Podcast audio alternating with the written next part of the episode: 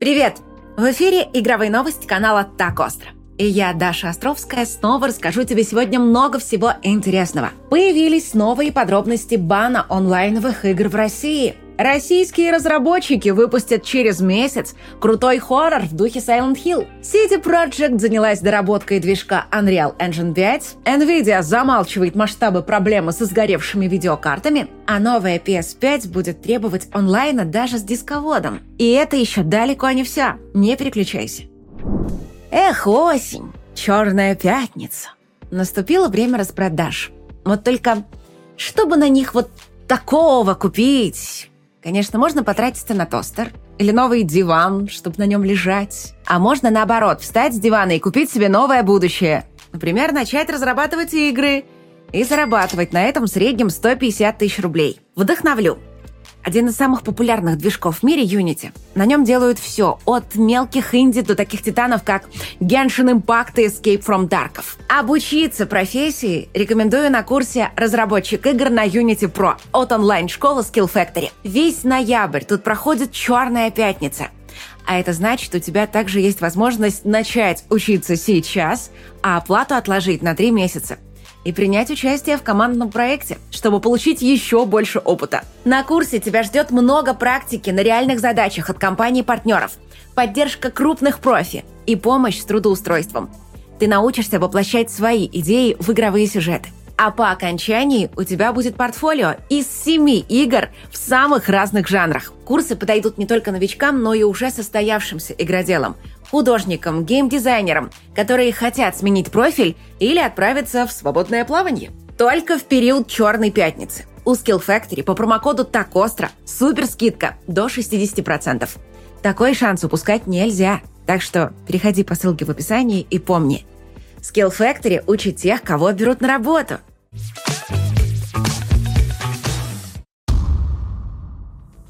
Недавно мы рассказали об идее российского правительства забанить все онлайновые игры, которые откажутся открывать российские сервера. Эта новость вызвала огромнейший резонанс. А видео с ней набрало почти четверть миллиона просмотров. И вот теперь издание «Коммерсант» сообщило новые подробности. Правительство поручило проработку законопроекта единому регулятору азартных игр. В частности, планируется не только приземлить онлайновые игры на российские площадки – но и собирать с них специальный налог, который затем пустят на поддержку российских игровых студий. Напомню, что мы эту идею раскритиковали, потому что заставить всех перенести сервера в Россию точно не получится, просто потому что есть много нишевых проектов, которым это тупо невыгодно.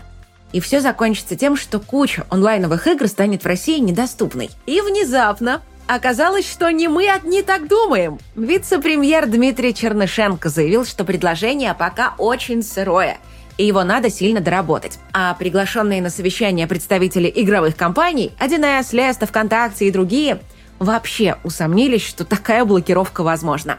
В общем, все настолько непонятно, что эксперты коммерсанта посчитали, что а речь-то может идти не о блокировке конкретных онлайновых игр, а о том, чтобы взять под контроль онлайновые торговые площадки – Steam, PS Store, магазин Epic Games и другие. Но учитывая, что они уже и сами начали отгораживаться от России, договориться с ними будет очень проблематично. Да и заблокировать тоже, ведь народ все больше привыкает использовать их через VPN. Так что совпаданием в панику можно пока повременить. Похоже, что желание зарегулировать игровой рынок у правительства есть, а вот как это сделать, они пока не придумали. Кстати, если ты все еще ждешь выхода Silent Hill, оказалось, у нас есть свой Silent Hill дома. И выйдет он уже 14 декабря. Это весьма многообещающий хоррор Pine Harbor от краснодарской студии Vision Forge Team. Они делают проект на движке Unreal Engine 5 и уже сумели избежать главной беды отечественных разработчиков – привычки снимать очень плохие трейлеры. Ролики у них получились просто замечательные –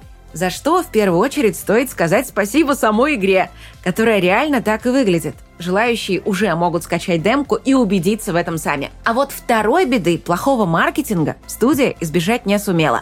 Анонс игры случился еще в марте.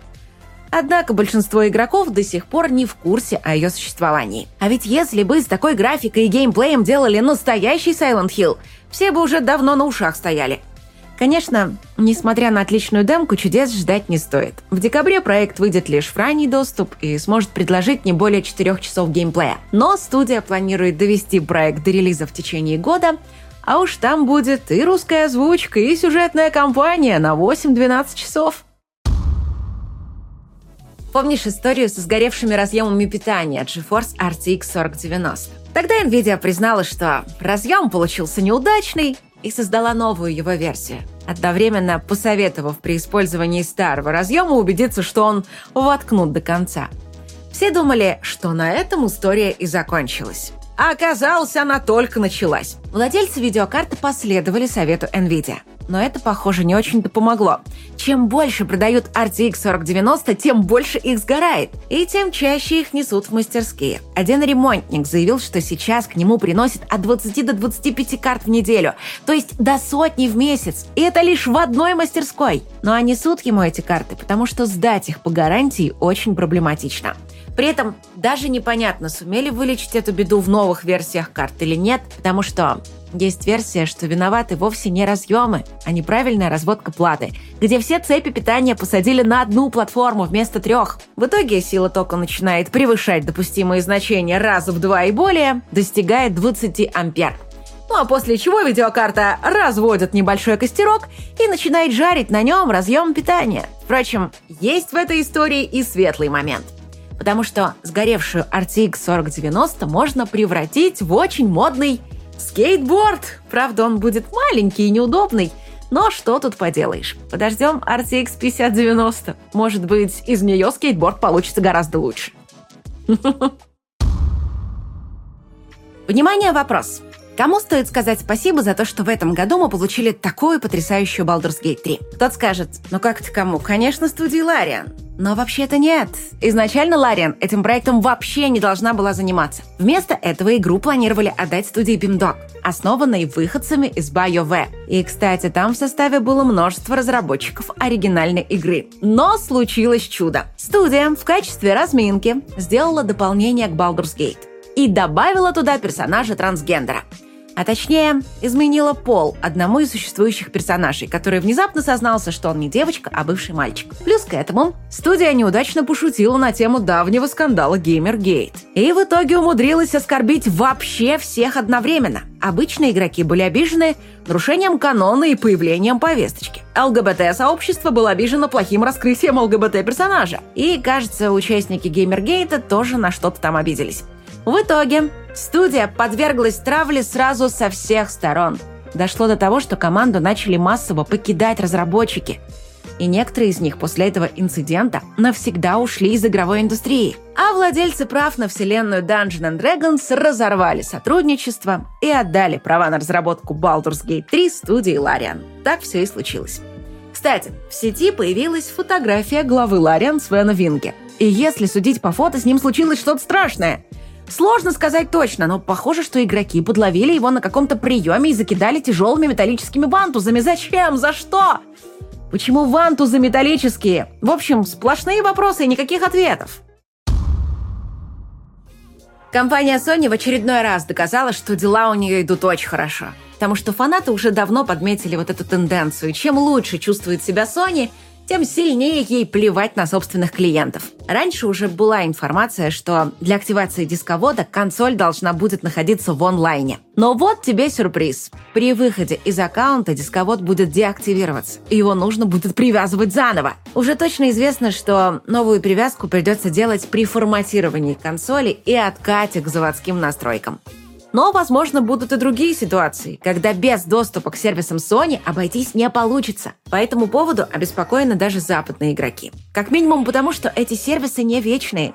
Их сервера со временем обязательно закроют. Однако российские пользователи озабочены куда сильнее. Потому что в России сервисы Sony работают плохо уже сейчас. И очень вероятно, что новая PS5 может преподнести им очень неприятные сюрпризы. Кстати, о сюрпризах. Министерство цифрового развития Казахстана официально попросило Sony открыть в их стране PS Store и получило отказ. Sony объяснила, что раз Казахстан позволяет русским открывать банковские счета, значит никакого PS Store у них не будет. Иначе есть опасность, что вместе с казахами в PS Store прокрадутся коварные русские игроки и потратят там свои деньги. А такое, сами понимаете, допускать нельзя. Кому из производителей консолей лучше всего, мы выяснили. А вот кому хуже всего? Если судить по количеству выгодных предложений, то, конечно, Microsoft.